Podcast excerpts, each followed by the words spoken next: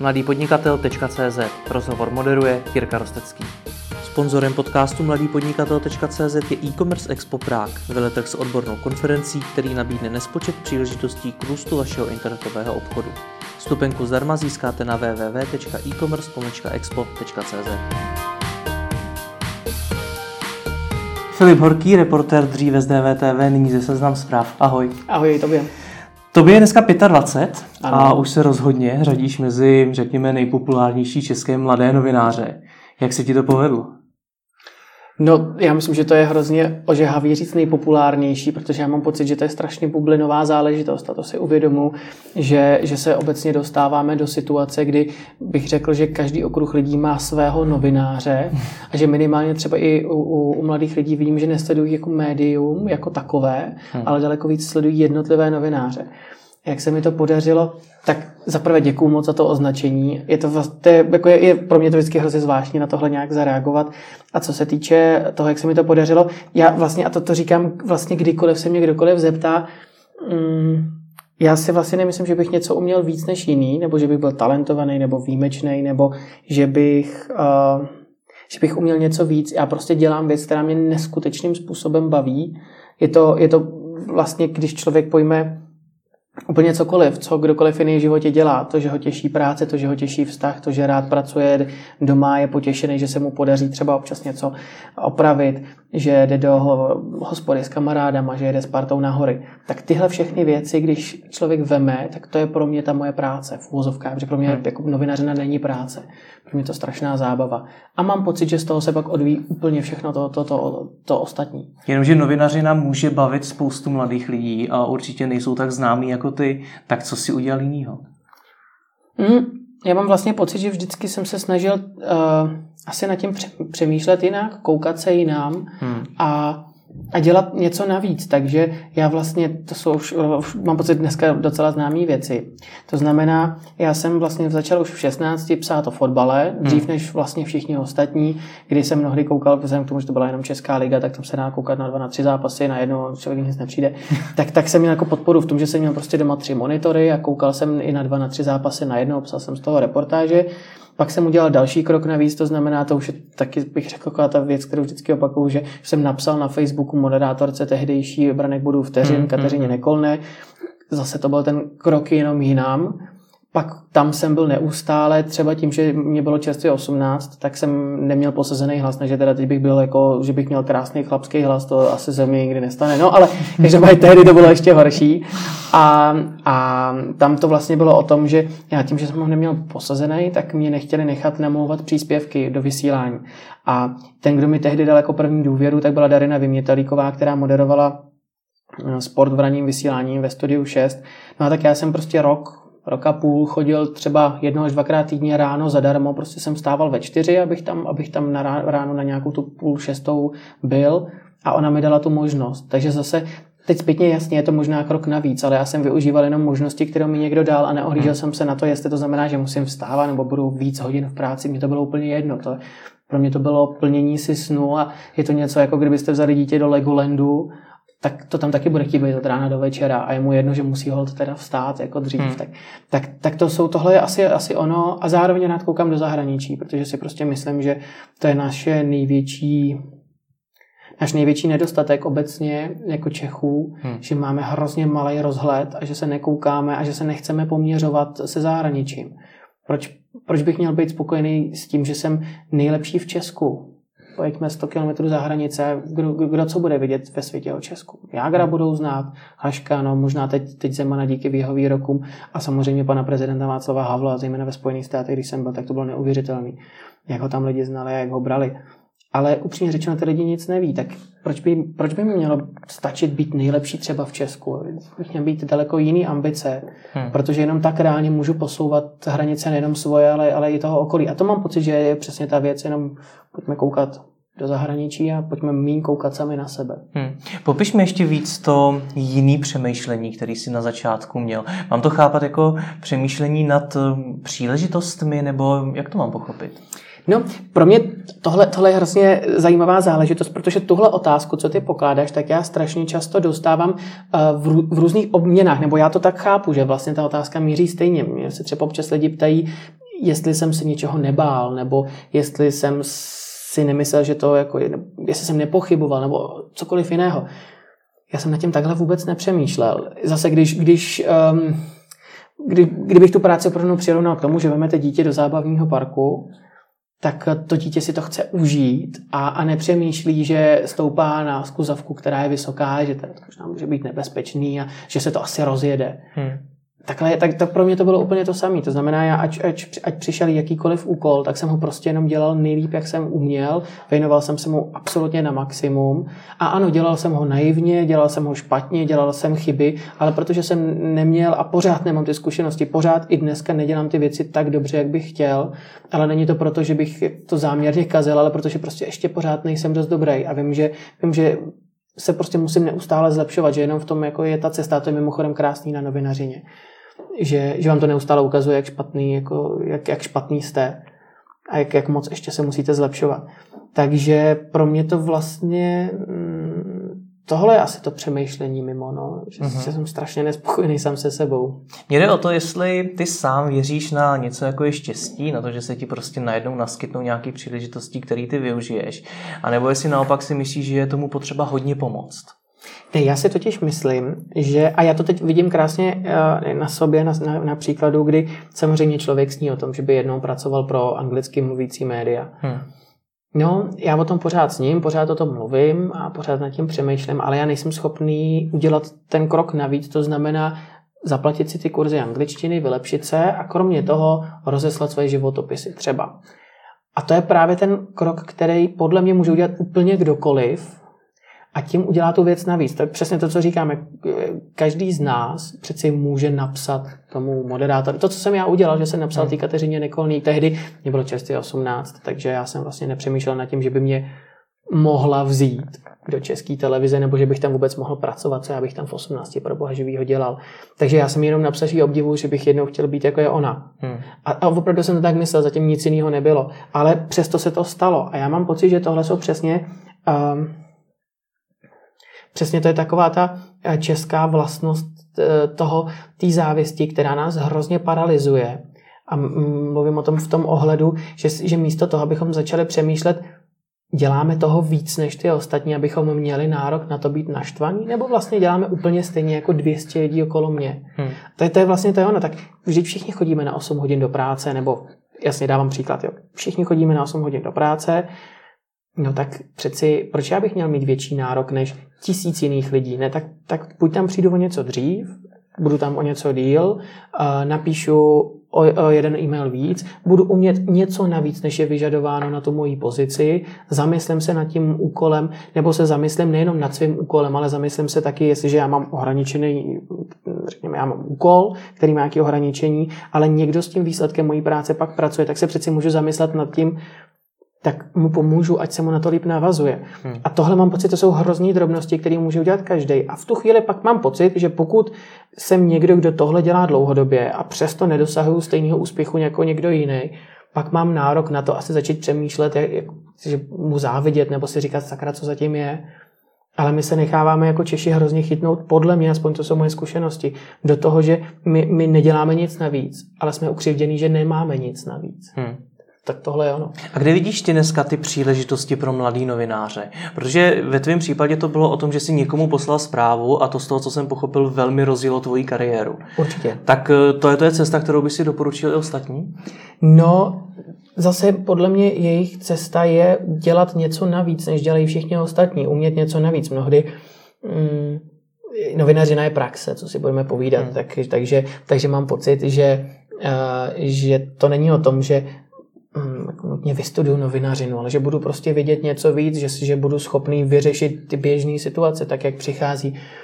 A, ale jinak já si myslím, že je velmi dobrá v tuhle chvíli doba pro, pro mladí lidi, kteří to chtějí dělat a který mm, jako novinařina nikdy nebude o penězích, to prostě nikdy nemůže člověk dělat jako pro peníze, to prostě musí dělat, protože to je poslání, že ho to baví, a nebo ano, může dělat pro peníze, pak to bude vypadat jako v některých českých médiích e, s jeho ohebností páteře, ale ale um, mám pocit, že, že je ideální doba. Přesně, když to, když to porovnám, a teď je to hrozně vtipný, mě je sice prostě 25, což co je za věk, to je nic, ale jsem si uvědomil, že vlastně v únoru to bude 8 let, co dělám v, jako profesionál v médiích, že se tím živím. A jak když si vezmu před, tu situaci před osmi lety, tak dneska je spousta internetových televizí, ještě více spravodajských serverů, a televize mají silnější spravodajství, je poměrně silný rozhlas, takže já mám pocit, že je, je spousta možností hmm. a že to je jenom o tom, aby, aby ty lidi kromě toho, když si vemu studenta novi, novinařiny, no tak takových lidí ve třídě, jako je on, velmi pravděpodobně bude, bude dalších třeba 40, 50, 60, a to mluvím jenom o těch v ročníku. Hmm. Ale tak proč třeba ten člověk, který nenapíše od 15 mailů do 15 redakcí navíc, někde se uchytí a já to vidím, že, že um, ve chvíli, kdy ty lidi jsou ochotní dělat něco navíc, tak opravdu po ní hrozně rád někdo hrábne. Hmm, ty si tu zprávu poslal jenom jednu.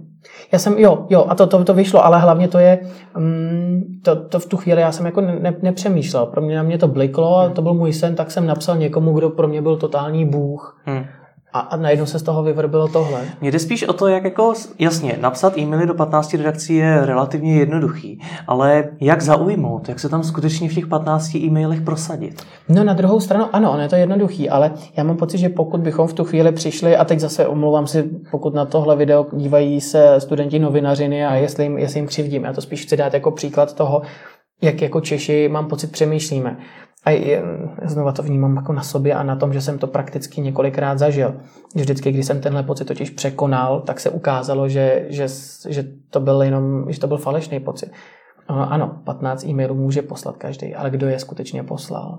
Jo, to znamená, oni to jsou strašně jako věci, které nám přijdou, to nemá smysl tam ani posílat, to jsou zavalený, nebo to nemá smysl jít dělat něco navíc, to je normální. No není to normální, hmm. prostě to, že, to, že někdo bude ochotný uh, pracovat po nějakou dobu třeba za malý peníze a kromě toho ještě dělat něco zadarmo, tak to se prostě ocení, to se vrátí. Hmm. Takže přesně tak já jsem chodil do toho studia 6 nějakou dobu ráno zadarmo, protože jsem prostě chtěl. A tehdy jsem ale tím vůbec nepřemýšlel, že dělám něco navíc, nebo že, uh, že to je něco, čím se jednou budu chlubit, nebo že um, podívejte se na mě, jaký já jsem hrdina. Ne, já jsem jenom tu práci chtěl dělat a mě to někdo nabídnul. A že to bylo za peníze nebo že to bylo zadarmo, to mě bylo úplně jedno. Tomu rozumím, ale opět, co teda poslat v tom e-mailu? Stačí CVčko? Tak uh, mně přijde, že to je i, asi i o těch zkušenostech. Uh, dělat přesně spíš ukázat, no, když pošlete CV, pošlo ho všichni. No, a tak si myslím, pojďme ukázat, spíš ta cesta je ukázat, proč bych to měl být zrovna já, co já umím navíc, nebo co dělám navíc než ostatní. Říct, hmm. tady máte jasně, v příloze zasílám CV, jako nejspíš něco takového jste viděli stokrát, ale já navíc mám tady tohleto. A teď to může být navíc a mám výborný kontakt, mám výborný rodinný vazby prostě v Itálii. Super, najednou je to ten důvod, když se budu rozhodovat, eh, když, když tuhle tu žádost posílám někam a mám sen, že do budoucna budu dělat zahraničního zpravodaje, tak to, že mám rodinu v Itálii, že třeba mluvím italsky nebo mám zkušenosti, může přeci nějakým způsobem pomoct. Hmm. Už je to navíc něco, než těch sto jiných životopisů, který tam možná dorazí. Další věci, a to znova říkám, nich nedorazí sto, nich dorazí pár. Hmm a těch lidí, kteří to udělali, je opravdu málo. Takže to jsou hrozně běžné věci a nebo, nebo ve chvíli, kdy jsem někdo, kdo, procha, kdo, kdo, kdo viděl, jak to vypadá ve vyloučených lokalitách v Rumburku, protože žiju kousek od toho znova, to jsou životní zkušenosti, o kterých mě ani nenapadne. To pro mě to přijde jako úplně samozřejmá věc, no, tak asi to je normální, já tady žiju, no tak nám to tady za barákem vypadá takhle. Hmm. Ano, to není normální, to je přeci věc, kterou pokud já umím uchopit, tak to může být najednou můj bonus v tom být lepší než těch sto jiných, kdo pošlou ty CVčka. Co jsi uměl ty na začátku navíc? Nic. A asi, já, já si pořád myslím, že já neumím nic navíc.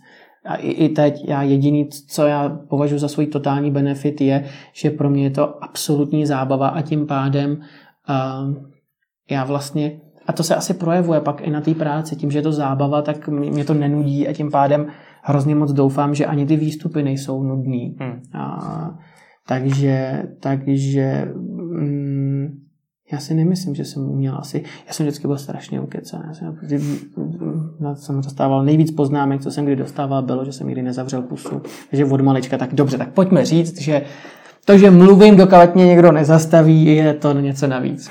Dobře, ale to se nepozná přes tu zprávu na Facebooku, kterou ty si poslal. Jasně. Tak proč si myslíš, že tě vzali? že si vůbec tu příležitost dostal? No, tam, tam to byla schoda okolností, to asi bylo i štěstí, protože já jsem, když jsem tu zprávu posílal, tak bylo, to byl, já mám narozeniny v listopadu a tohle mám pocit, že bylo dokonce snad v říjnu ještě, že mi ani nebylo 18, když jsem tu zprávu posílal, nebo nějak takhle, nebo jestli bylo 18 a měsíc. Ale po tu zprávu jsem poslal ve správný čas, protože pak v únoru roku 2010 byly olympijské hry ve Vancouveru a to je vždycky tak, že ten, ten základní tým ČT Sport má několik, řekněme, desítek lidí, myslím si číslo 60, 70, který tam pracují běžně. A na ty olympijské hry to krátkodobě o ty brigádníky naroste na 200, 220. Takže oni krátkodobě nabírají na tu dobu olympijských her obrovské množství lidí No a tohle byla zrovna moje, ale já jsem to nevěděl. Takže správně načasování. Tam, tam hmm. samozřejmě do toho asi zahrálo tohle to, že to bylo něco navíc, správný načasování a že, že tohle to zrovna do sebe zapadlo, takže tam určitě bych řekl, že, že určitá role uh, štěstí je. Hmm. Ty jsi tam teda psal, ještě ti nebylo ani 18. Dneska řada mladých lidí z té naší generace má problém najít ten smysl, toho, čemu by se chtěli hmm. věnovat. Hmm. Nevím, jestli, jestli jsi na to taky narazil, ale řeší to poměrně hodně mladých lidí. Jak si ten smysl našel ty? Mě spíš překvapuje, kolik daleko starších lidí, než jsem já, tenhle problém hmm. má. Je, pro mě tohle je hrozně zajímavý, protože ano, takových lidí mám okolo sebe opravdu spoustu, že vlastně dost dobře neví, co se sebou dělají práci jako práci, ale nedělají to, že by je to naplňovalo, nebo, nebo že by to bylo to, co já vždycky říkám, že pro mě novinařina poslání, takže by oni měli to svoji práci jako poslání.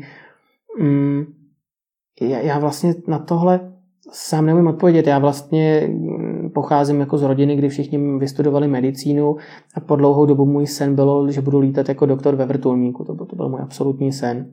Pak jsem zjistil, že kromě toho, kolik bych musel, musel dělat medicínu, což vzhledem k tomu, jak šílený já jsem student, je úplně nereálný, to bych nikdy neudělal, jako nezvládnul, takže budu muset projít atestacem a že nějakou dobu budu muset jezdit v sanitce, a pak teprve se tam dostanu. Když jsem zjistil, jaká cesta by zatím byla, tak, se, tak jsem se od toho odklonil. Že novinařina byla snažší cesta teda podle tebe. No, no vlastně tak to jsem, já to jsem, jako novinařina byla to, že jsem byl ukecený a upsaný vždycky, no tak, tak jsem na to nějak navázal. Chápu. Takže jak jsi ten smysl teda našel? Zjistil jsi teda, že lítat ve vrtulníku jako doktor to není? Uh, no, no tak ze začátku uh, to bylo o tom, že vlastně já jsem říkal, to je, to je přeci boží, já hmm. miluju fotbal a mě někdo platí za to, že já na něj koukám. Co je víc? No hmm. tak asi možná tohle to bylo ono. ono jakože, že, že ze začátku to nebylo poslání, ze začátku prostě mě živila zábava. Hmm. Což je i dneska, ale kromě toho tam samozřejmě jsou prostě jako prvky nějaký zodpovědnosti, kterou cítím, nebo, nebo toho, proč mám pocit, že tu práci bych měl dělat dál.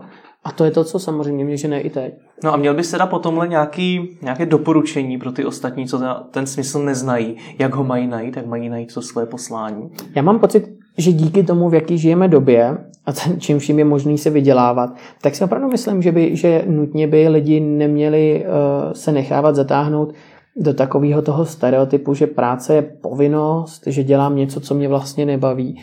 A já si opravdu myslím, že pokud si najde člověk něco, co miluje, co ho strašně baví, co je pro ně největší zábava, tak ono se to projeví na tom výsledku. Takže pokud ty lidi mají aspoň minimální zázemí, já rozumím tomu, že eh, já tady mluvím ze zlatý bubliny, tu, tu bublinovost já si uvědomuji velmi. A uvědomuji si, že spousta lidí, kteří prostě musí okamžitě začít vydělávat, protože nemají tak, tak obrovský životní štěstí, jako mám já. To, to, to je absolutně samozřejmé. Ale pokud alespoň tu minimální možnost mají, tak mám opravdu pocit, že pokud budou dělat ehm, to, co milujou, tak, tak, eh, nebo to, to, co je pro ně zábava, tak ono se to projeví. Ty jsi se ale od toho fotbalu v podstatě odklonil. Mm-hmm. Neopustil si tím značnou část toho, co si na to miloval? Určitě ne, protože já na fotbal koukám pořád dál a, a, a jsem jako aktivní fanoušek, bych řekl velmi.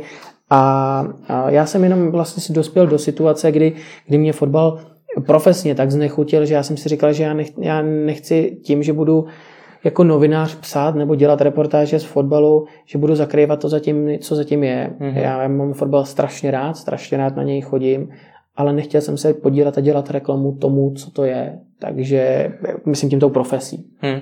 A už tehdy si měl ambice dělat to i na té zahraniční úrovni? Nebo jak se říká, že s jídlem roste chuť?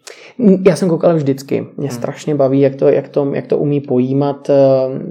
Já mám prostě pocit, že nad tím krásně přemýšlí. Když se podíváte na novinařinu v Česku, tak mám pocit, že má dva protipóly, i když mám pocit, že se to trošku mění, ale v základu má dva protipóly. Buď je to solný sloup, který něco čte, hmm. bez jakýhokoliv pohybu, emoce, projevu, gestikulace, mimiky, čehokoliv a nebo na druhé straně je to prostě bulvární televize nová, která není schopná udělat novinařinu, tak v jejich výsledkem je to, že, a, že, že vemou, vždycky dávám příklad, no bábu pod kořenem a dají, dodají do toho tu muziku, jak, jak z filmových trailerů. No, tím je ale úplně stejně ta novinařina devalvovaná, protože se najednou tohle vydává za zprávu a za, za způsob, jak bychom to zpravodajství měli dělat. Ale já si prostě myslím, že mezi tím je ještě třetí cesta, kterou pro mě, já uznávám, že v tomhle jsem trochu šílenec, dělá to Richard Quest, a dám to na jednoduchém příkladu, abych nemluvil dlouho. Jsou tady, byly tady protiruské sankce. V Česku to zpracujeme tak, že dáme tabulku, hroznou nudu, grafika, kde teda hlas čte to, co divák vidí na té grafice. Nizozemsko přijde o 2 miliardy korun, Češi přijdou o 3 miliardy korun, Poláci přijdou o 10 miliard korun. Richard Quest se, nebo respektive ne až tak on, ale ten tým, který je za ním, tak se nad tím zamysleli a ten člověk prostě projel nákupním košíkem, ve kterém měl ty věci studiem, přijel k pásu, který měl a prostě jenom vyndaval ty věci a říkal, podívejte se, těhle polských jablek se nevyveze za 10 miliard. Těhle z těch, já nevím, co třeba my Češi, tak těhle z těch přesní dávek se tam nevyveze za 2 miliardy korun. Já jsem šel okolo televize, vůbec jsem se na ní nechtěl dívat, ale tím podáním mě donutil ten člověk, abych si před ní na 10 minut sednul a poslouchal ho a do dneška si to pamatuju. Hmm. Tohle je podle mě cesta, pojďme to dělat eh, atraktivně, ale předávejme informace tou atraktivitou. Ale, neza, ale ten extrém, který je tady to, že my vlastně úplně zabijeme informaci jenom proto, aby to bylo atraktivní, tak mám pocit, že tohle je přesně ta, ten, ten střed. Hmm. A Richard Quest je tvůj idol? To je to, čeho ty bys si chtěl dosáhnout? Mm, ne, ne, ne, já, já se přiznám, nemám, nemám uh, je to neuvěřitelně oblíbený člověk, strašně rád na něj koukám, je to jeden ze vzorů, hmm. ale já bych řekl, že pro mě neexistuje jako někdo modla, že bych řekl, tohle chci být, protože um, já na to spíš koukám z toho, že se mi prostě líbí, jak třeba americká verze CNN pracuje s grafikou a s rozdělením a s rozdělením obrazu, jakým způsobem pracují s titulkama a jakým způsobem pracují a mluví hosti do kamer, tak to je, tak, to, je to vizuální. Na druhé straně se mi líbí a jako reportér v terénu třeba Max Foster, což je britský zpravodaj pro CNN, který má na starosti právě Velkou Británii, tak jeho práce s hlasem, s mimikou je neuvěřitelná. Richard Quest je přesně člověk, neuvěřitelný showman, který umí geniálně právě i ty témata, které jsou nudný podávat a zaujmou. A pak je tady prostě Wolf Blitzer a jeho neuvěřitelný charisma. Takže, takže mám pocit, že to jsou, že to jsou věci, které bych jako hmm. hrozně rád si vzal od každého něco a pak to poskládal. Hmm. A tahle atraktivita, kterou si zmínili na příkladu toho nákupního košíku, Učí se to studenti eh, žurnalistických škol? Vůbec netuším, vůbec nevím. Tohle, já se přiznám, že pro mě, pro mě vlastně eh, jako školství jako takový je, je španělská vesnice a mě to mě, mě jako nikdy nešlo asi se učit tím typicky českým způsobem, takže a já jsem studoval česko-italský Gimpl, mám maturitu, ale vlastně až po x letech v české televizi jsem teprve začal studovat hmm. vysokou školu, teď studuji mezinárodní vztahy na Metropolitní univerzitě v Praze. A takže já vlastně vůbec nedokážu říct, jestli se tohle někdo učí nebo Mně jde o to, že říkáš, pojďme to dělat takhle, to řekněme třetí cestou, mm-hmm. tak eh, jak se to naučit? Že ti novináři to dneska neumí. Tak jak je to naučit? No mám pocit, že není nic jednoduššího, než se dívat, eh, když se člověk podívá, tak Al Jazeera English je volně k dispozici, může se na ní člověk dívat, Sky News se může volně dívat, a streamy i CNN USA najde bez problémů na, na, na YouTube, na to se dá dívat, Deutsche Welle, vlastně jako eh, těch spravodajských stanic na západě, které jsou volně přístupný a který, na který se dá bez problémů se dívat, je strašně moc, no hmm. tak není jenom o tom, není nic jednoduššího, než si to pustit a prostě se na to dívat. Tak když je to takhle jednoduchý, proč to neumíme? Kde je ten zakopaný pes? Protože možná nad tím takhle nepřemýšlíme. A nebo možná se zpátky vracím, protože sledujeme sami sebe.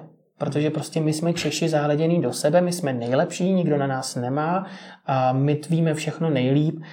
Vzpomněl jsem si, vzpomněl jsem si teď na, na kreslený vtip a kde, kde jsou právě lidi a je, a je tam, je tam pámbu a ten pámbu říká, že Češi to je úžasný národ, škoda, že nebyli, škoda, že nebyli, když jsem tvořil svět, oni by mi poradili.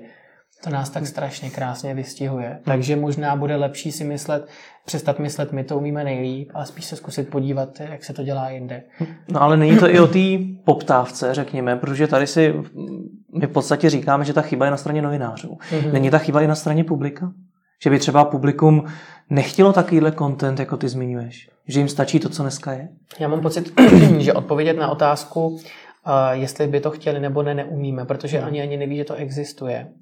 A já si vždycky, já, pro mě to je hrozně zajímavý, když, když nějakým způsobem se bavím, ať už s mýma rodičema, nebo prostě s lidma, řekněme 40, 50, 60, tak um, já třeba na Facebooku sleduju přesně Al Jazeera Plus, má je výborná, nebo se samozřejmě prostě je, je um, BuzzFeed a Vox a, a This a další. Hmm. To znamená, Byť pro mě pořád, mě hrozně baví ta klasická spravodajská televize, CNN, BBC, Al Jazeera English, France 24 a další, tak to jsou prostě, to mě strašně baví, na to já koukám nejradši. To je to, co, to, co bych jako chtěl dělat. Ale uvědomuji si, že eh, bohužel už tuhle chvíli většina lidí stejně přijímá ty informace přes sociální sítě nebo přes eh, internet, takže se dívám, jakým způsobem oni předávají, eh, v jakých videích, jak ty videa vypadají.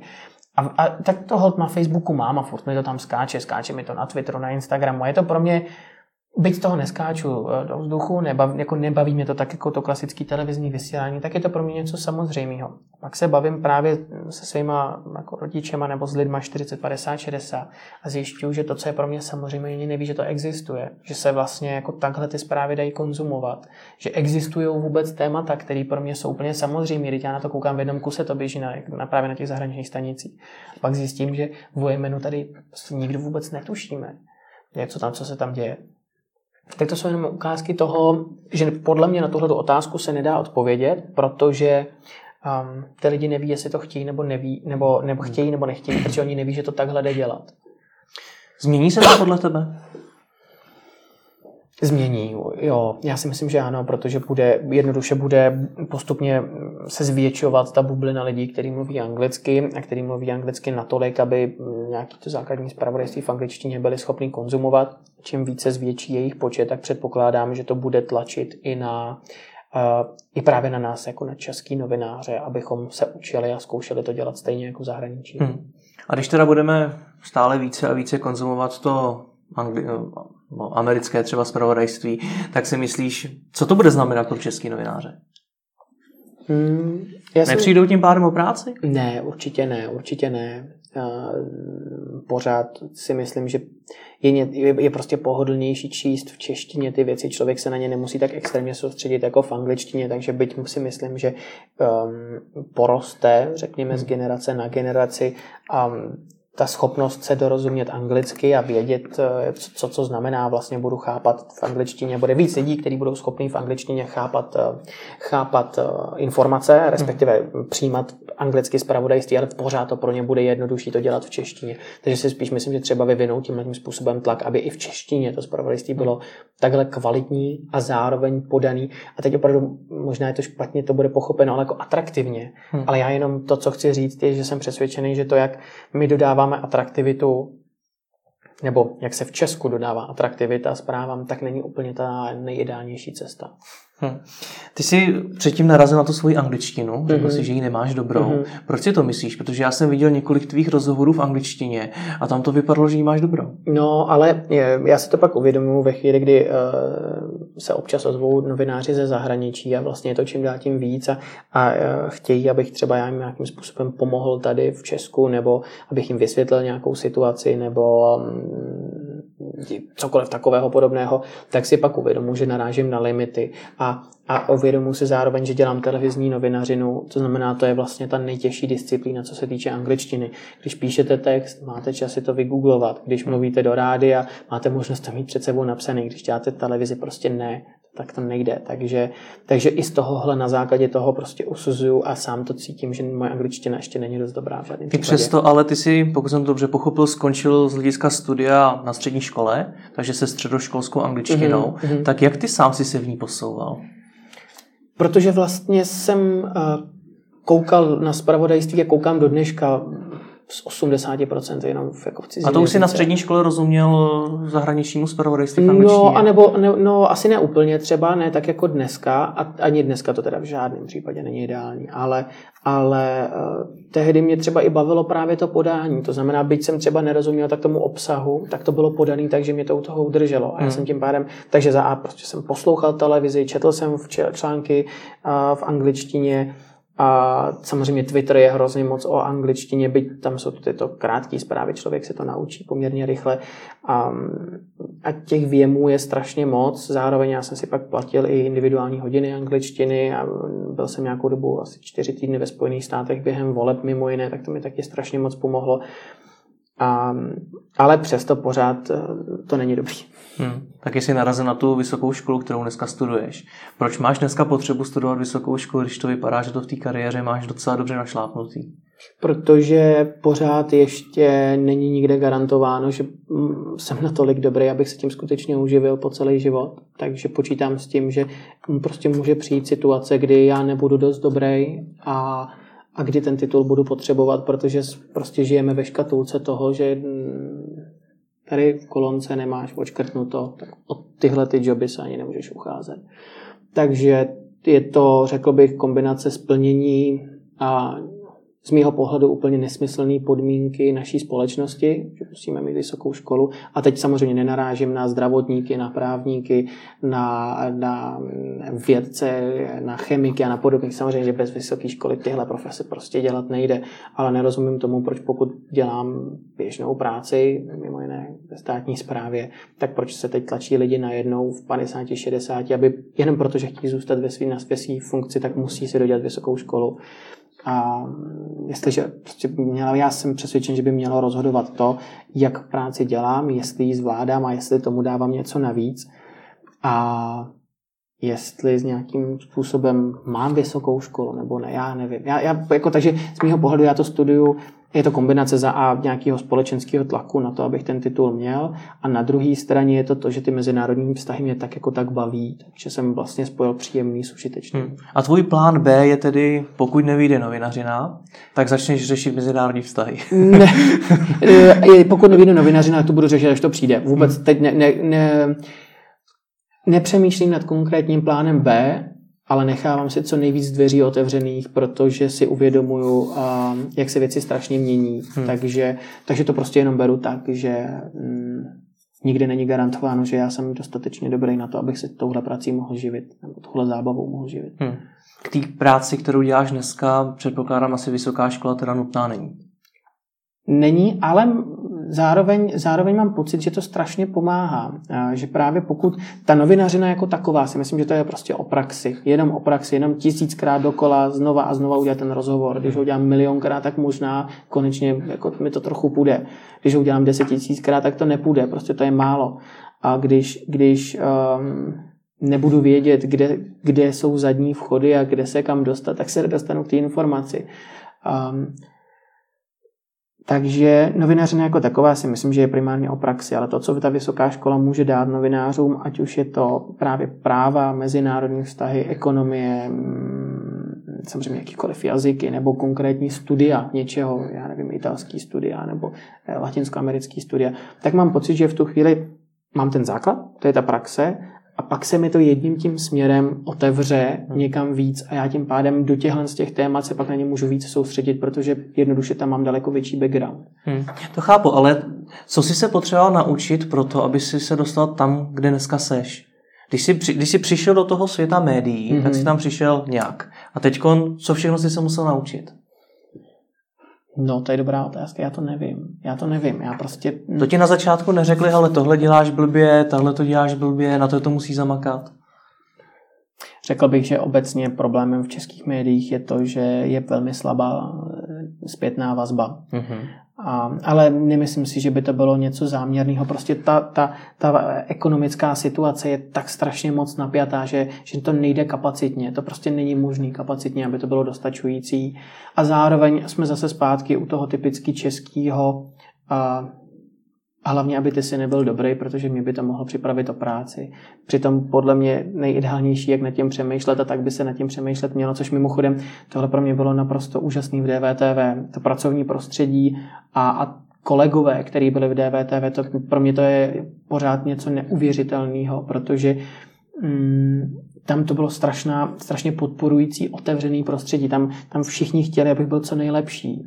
Hmm. A a strašně moc mi pomáhali, takže pro mě tímhle opravdu bych hrozně moc chtěl DVTV poděkovat, protože všichni, kdo tam byli, tak mi to ukázalo úplně neuvěřitelně to, jak to pracovní prostředí může vypadat, jak vlastně všichni mají zájem profesně na tom, abychom jeden druhému opravdu pomáhali.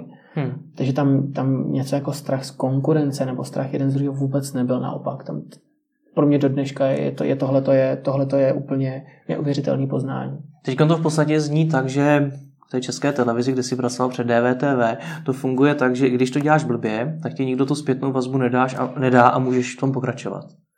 Funguje to takhle v médiích? Ne, samozřejmě přijde, samozřejmě hmm. přijde ta zpětná vazba, ale, ale uh, možná třeba přijde zpětná, ale nedostatečně konstruktivní, což je, což je obecně problém, ale, ale mám pocit, že proto, aby ta konstruktivní zpětná vazba byla dostatečná, tak ten někdo musí být zkušenější, lepší a hlavně mít čas, ale to nemá v médiích vůbec nikdo. Tam hmm. ta, ta situace je tak napjatá, že jsou všichni rádi, že zvládají tu základní práci a tohle nějaká nadstavba.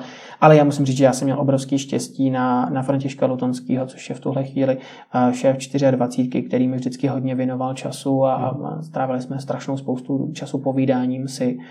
Takže jemu já jsem neuvěřitelně vděčný za to, jak on ke mně přistupoval a, a zrovna, zrovna mám pocit, že přestože se tady stěžuju na tu na, na tu chybějící konstruktivní kritiku, tak on byl ten, který mi ji dával. On byl hlavní zdroj té zpětné vazby pro tebe?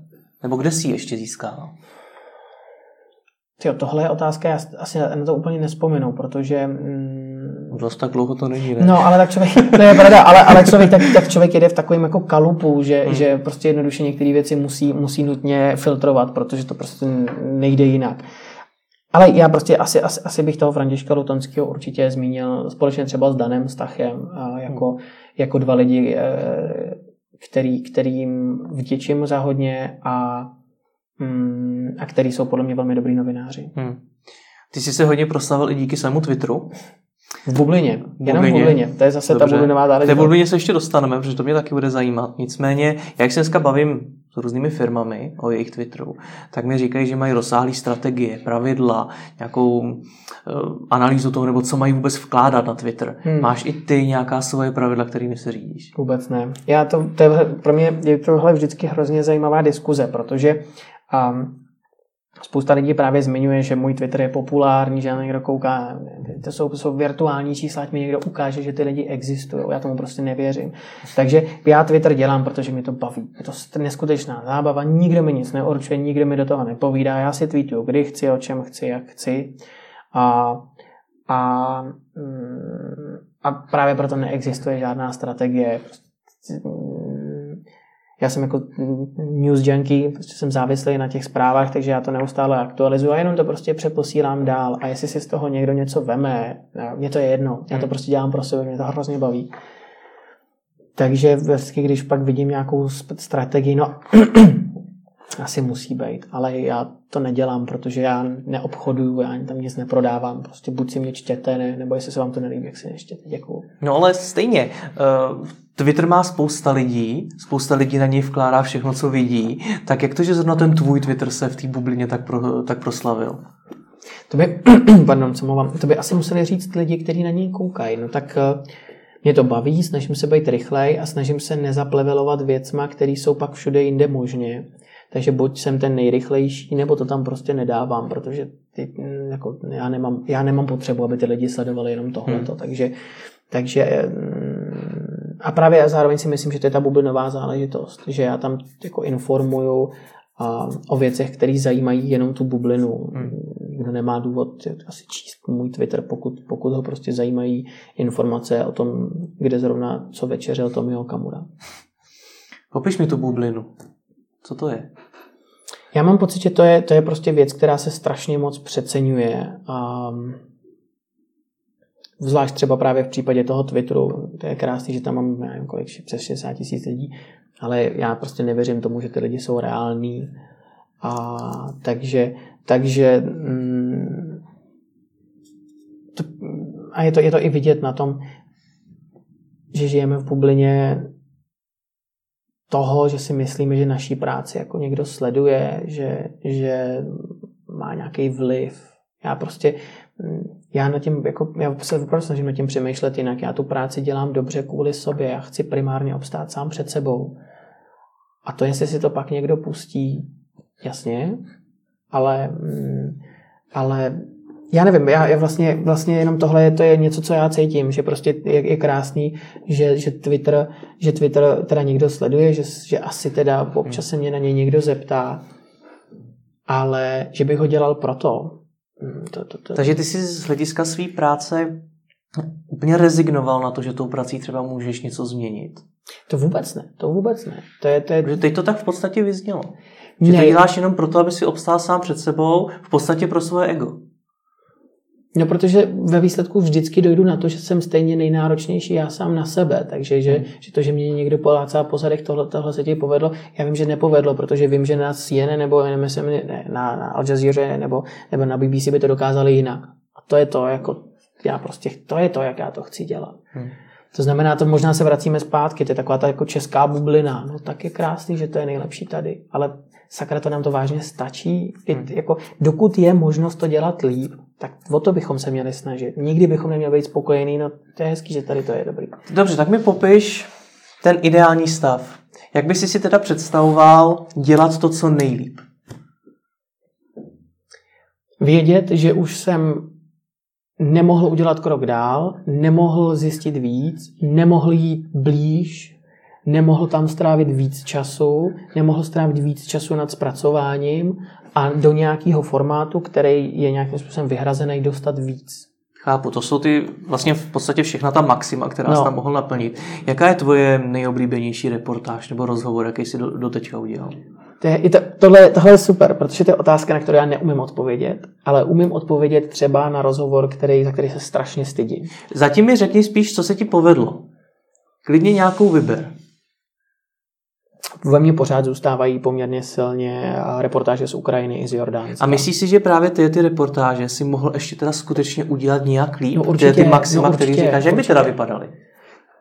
Třeba bychom měli víc obrázků na pokrytí toho příběhu, třeba by mě napadla jiná otázka ještě, třeba bych eh, věděl o tom tématu ještě víc, ještě si přečetl o jeden článek navíc, kromě prostě těch desítek, co si člověk kvůli tomu vždycky jde udělat ten krok navíc. Takže hmm. nikdy člověk přece nemůže být spokojený, protože ví, že vždycky tomu mohl věnovat ještě trošku víc. Hmm. A proč je problém pořídit pár obrázků víc?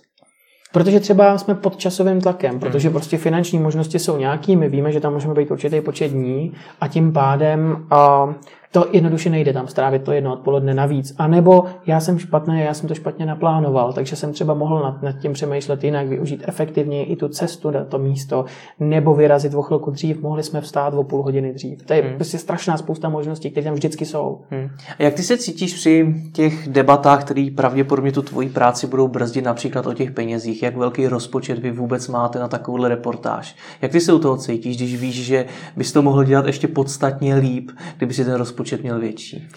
Tohle asi bude věc, se kterou já se teprve je možný v budoucnu budu setkávat. Eh, já vždycky dělám jako to maximum. Já, já vlastně, pro mě to je tak, že ve chvíli, kdy někam jdu, nebo něco natáčím, nebo někam jedu, tak jedu s tím, že jsem udělal maximum. Vrátím se a zjistím, že jsem maximum neudělal, že to šlo dělat líp. Takže vlastně to je přesně ono. Já vlastně asi nebudu v té prvotní fázi s někým vyjednávat, ať mi na to dá víc peněz. Já mám prostě budget a já musím v rámci toho budgetu zvládnout víc nebo zvládnout maximum a pak je možný, že ve chvíli, kdy budu na místě nebo se spíš z toho místa vrátím, uvidím, co z toho pak vytvoříme, jaký bude ten výstup, tak si pak řeknu, no jo, ale vlastně za ty prachy ještě jsem tam mohl vecpat tohleto. No mě jde právě o to, jestli ten posun na ten další level mm-hmm. je o tom, aby si měl teda víc peněz, mm-hmm. anebo jestli je to o tvých schopnostech. Obojí dvojí. Obojí dvojí, protože logicky um, logicky prostě ve chvíli, kdy, kdy mám nějaký budget, větší třeba, hmm tak tím se zvyšuje to, co bych já měl těma schopnostmi být schopný vyplnit. Ten budget mi dává tu bublinu, kterou já naplňuji těma schopnostma. Samozřejmě jako je možnost tu bublinu překračovat svýma schopnostma, ale to prostě nej, jako tam, tam to pnutí je malý. Hmm. Takže vlastně o tomhle to je. Takže, takže já, já vlastně v tom vidím tohleto. Hmm. Ten rozpočet asi nemáš úplně pod kontrolou, nicméně ty svoje schopnosti nejspíš, jo. Jak ty se snažíš zlepšovat? Koukat, jak se to dělá v zahraničí. Opět ti stačí jenom opravdu koukat do, do toho zahraničí, protože předtím si říká ta novinařina jeho praxi. No jasně, ale koukat do zahraničí, protože to mi pak dává možnost, když přemýšlím nad tím, byl jsem v té situaci, seděl jsem tam, proč jsem nezmínil tohleto, nebo proč jsem tam dal tuhle větu, nebylo lepší zmínit tohleto. Tak vlastně takhle já přemýšlím. To znamená, já si pak vlastně si říkám, kdybych teda jasně, teď už jsem to všechno zažil, vím, jak to jako skončilo, jak, jaký výsledek jsem z toho dodal, tak si říkám, no dobře, tak kdybych tam byl dneska, nebo kdybych tam byl teď znova, věděl bych tohle to všechno, jak se to bude dít, co se bude dít, kdo mi co řekne. Neměl jsem prostě být o půl ulice jinde, neměli jsme to natáčet z jiného úhlu, neměl jsem se ještě zeptat vlastně na tohleto. Tak, takže to jsou, proč mě třeba, proč já jsem tam, dodám nějaký výsledek a zjistím, že někdo jiný se třeba zeptal na nějakou otázku jinou, která dala hrozně zajímavou odpověď. Si říkám, proč mě to nenapadlo, co jsem si nepřečet, nebo co tenhle ten člověk věděl jinýho než já. No ale lze teda vůbec někdy dosáhnout dokonalosti, když řešíš i to, jestli si neměl být o ulici dál, jestli to nemělo být z jiného úhlu. No ale ve chvíli, kdy se sebou budu spokojený, tak je, tak je konec. Hmm. To, je, to prostě nemůže, to, já si myslím, že to je, to je, jako, to je, to je cesta do pekla. Ve chvíli, hmm. kdy je se sebou člověk spokojený, já nevím, no, je, to je, pro mě to je jako něco nepředstavitelného. Je spíš ta otázka z té druhé strany, jak dlouho tě mm-hmm. to, to bude bavit. To nebejt neustále se sebou spokojený a neustále makat na tom, aby si byl lepší, lepší a lepší. A na to nedokážu odpovědět. No, je možný, že přesně tam, a pak se vracíme k tomu plánu B, jak jsme se o něm bavili, je možný, že mě to jednou přestane bavit, tak, tak budu dělat něco jiného, protože si řeknu, ale já asi takovýhle budu jako ve všem, no. Hmm. Tak, eh, takže spíše to, ne, neumím na tohle odpovědět. Ale zároveň mám právě pocit, že ve chvíli, kdybych se sebou byl spokojený, tak mi to přestane bavit. Dokud hmm. vím, že nejsem dost dobrý, tak, tak, eh, tak to je přece ta motivace. Hmm. To dělat ještě líp.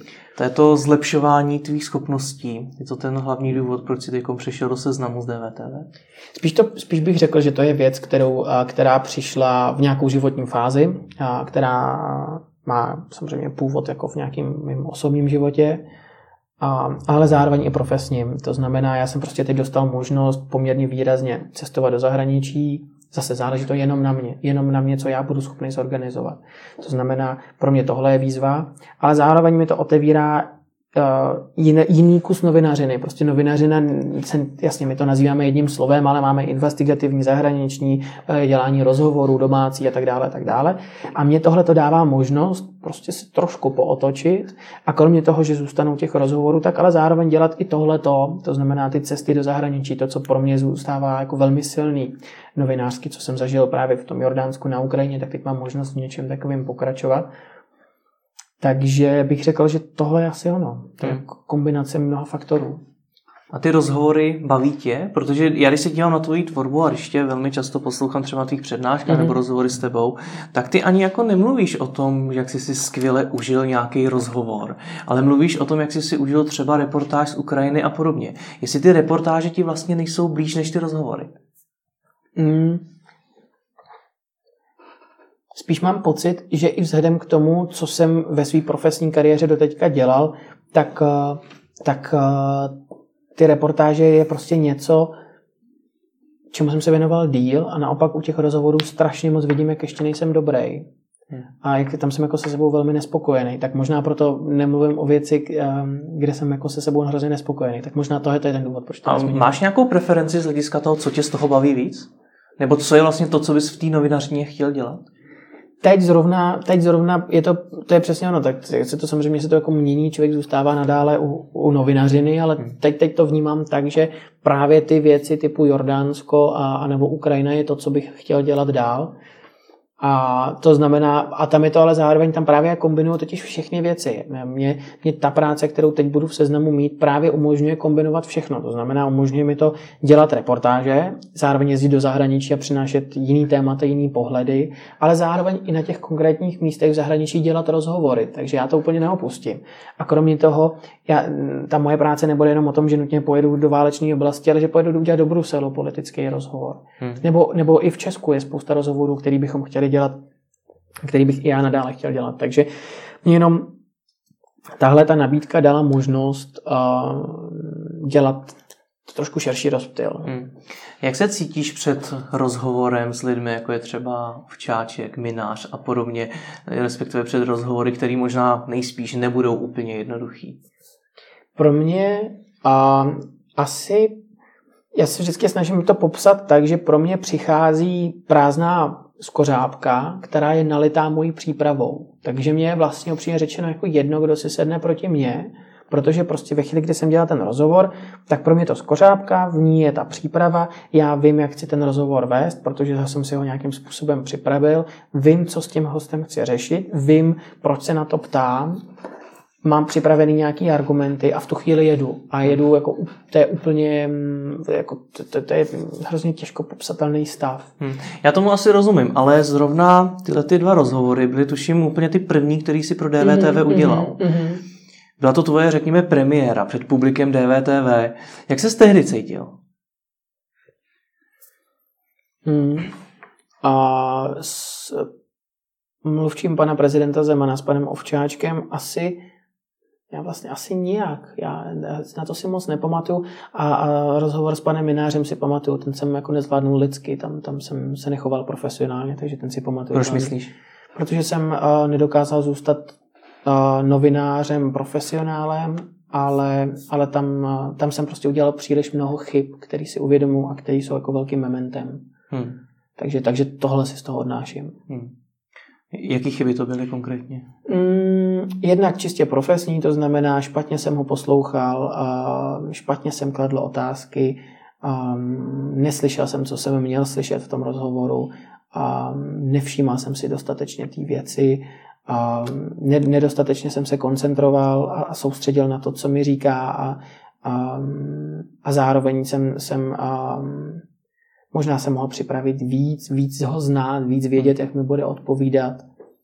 Mm, co všechno tyhle ty věci. Jak se dá tohle trénovat, to, abys tam slyšel víc?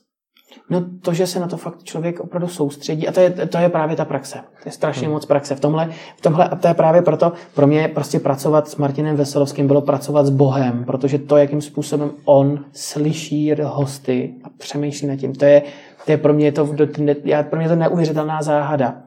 A, a Daniela to, to samý. To prostě ten člověk vidí, že tím, že mají za sebou tak strašně moc rozhovorů, tak je neuvěřitelný, co oni tam slyší. Ale to je jenom o praxi. To je prostě jenom o praxi, že máte nějakou přípravu, host vám něco řekne a díky tomu, že vy jste v té situaci byli už tisíckrát, tak víte, no jo, to mi říká tohleto, ale tady tvrdilo tohleto a když to dám dohromady s tou odpovědí, která byla o čtyři otázky předtím, kdy to je nesmysl, a tak se zeptám. Hmm. A to je ono. Hmm.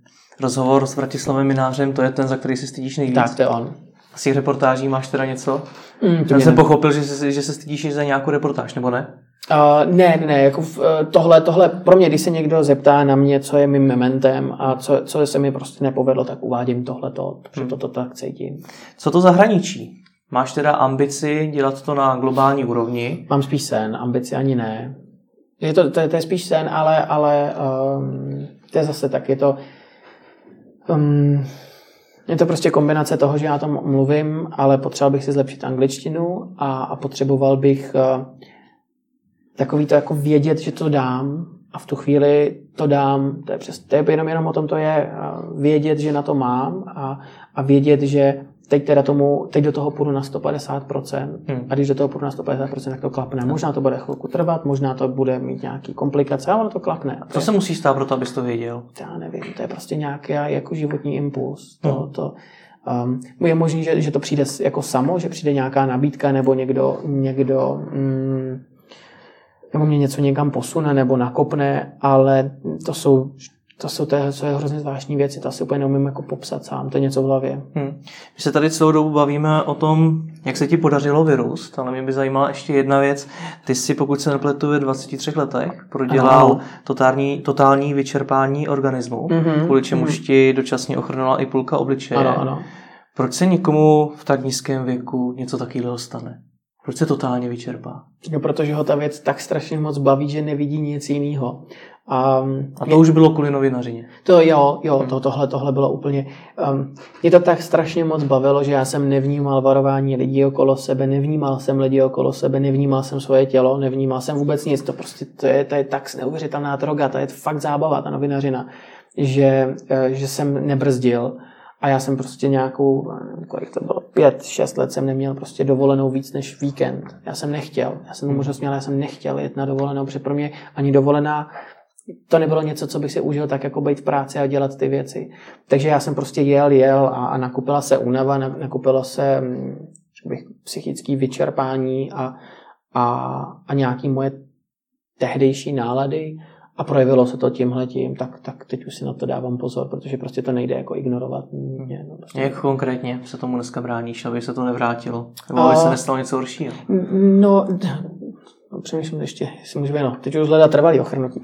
A teď se asi tomu bráním tak, že, eh, že eh, je to něco, co má člověk v podvědomí, takže ví, že si prostě musí dát volno, že by měl občas vypnout, že, že by si měl občas třeba přečíst něco úplně mimo, um, že by neměl um, asi, asi, asi tohle toto je, jenom prostě vědět, že neexistuje jenom to, ale že jsou i jiné věci. Hmm. Takže, takže um, asi tak bych to popsal. Hmm. Jak se takovýhle rady poslouchají člověku, který je tak uh, naspídovaný jako ty? že, by, že by mě člověk jako zvolnit. No. no. no, tak já tehdy to bylo, teď já jako, jak zvolnit, teď já, já vlastně, teď já mám volno, mě to, já dělám zábavu, jako to je, něco, to je přesně tak, to je, jak, jak, když, když fanouš, fanouška fotbalu posadíte na stadion a budete, bude, a necháte ho šest let v kuse koukat na Real Madrid, tak ho to bude bavit, samozřejmě. No tak to je to samý, no. Hmm. Teď jsi v podstatě, dneska v den natáčení si byl, pokud se tu první den mm, v, v mm. seznamu. Co o tobě můžeme čekat? Na co se můžeme těšit? Název je krizový reportér a vlastně, aby si to člověk dokázal představit, tak je to kombinace nějakých politických rozhovorů, krizového spravodajství, válečného korespondenta a zahraničního spravodajství. To znamená úplně v krátkosti, kdybych ukázal na několika věcech, kdybych tam byl v předcházejících měsících, tak bych pokrýval um, věci jako summit G20 v Hamburgu, včetně politických rozhovorů, včetně těch pouličních, ale nepokojů, nejspíš teroristické útoky, které se děly v těch měsících. Kromě toho bych byl třeba v Polsku na protivládních eh, protestech, Dělal bych humanitární krizi na pobřeží Itálie, eh, jel bych třeba na lodě Frontexu, rád bych se třeba vypravil i do Afriky, přinést informace o humanitární situaci tam, což je něco, o čem se vůbec nemluví. Ale kromě toho dělal věci i v Česku, to znamená, ať už demonstrace, samozřejmě to vychází z toho krizového reportéra, ale zároveň dělal prostě i politický zpravodajství ve chvíli, kdy byla třeba vládní krize, tak i to by pak bylo něco, co by mělo obsahovat tuto. Což vypadá, že neobsahuje Bozuolda. Uh, no, ale tak člověk si to, jak, ale já myslím, že jo. Já si myslím, že tak, jak je to nastavený v seznamu a to, jak obro, jak neuvěřitelnou nabídku, neuvěřitelnou jsem dostal právě co do mm, časové volnosti věnovat se těm věcem, co do nějakého budgetu na dělání té práce, um, tak mám pocit, že, že opravdu je tohle plně neuvěřitelná nabídka a, a teď, teď vlastně o to víc, než kdy dřív cítím, jak moc je to obrovská výzva a jak, jak, um, jak budu muset být dost dobrý. No. Hmm. Kdy to rozjedeš? Kdy od tebe můžeme na seznamu čekat první, první kousky? No, tohle, tohle mimochodem jsou právě věci, které jsou hrozně eh, plovoucí, takže hmm. je možné, že takové ty aktuality, které se opravdu dějou, ať už to bude tady u nás nebo nějaká aktualita v zahraničí, tak to je možné, že přijde ze na den. Volbami. Tak právě, takže ať už samozřejmě volební vysílání nebo i spousta dalších věcí. Ale eh, pokud se budeme bavit o, těch, o tom, co bych měl dodávat, to znamená ta nadstavba, tak to jsou věci, jenom typický příklad. Na Ukrajinu jsme jeli na konci března, ale začal jsem to řešit v říjnu. Takže hmm. tyhle ty věci je prostě potřeba ty kola roztočit. Takže si myslím, že, že to prostě nějak, nějakou dobu minimálně, řekněme, více týdnů a méně měsíců to bude trvat, než se to pořádně rozjede. Tak to roztoč pořádně. Děkuji ti moc za rozhovor. Díky taky.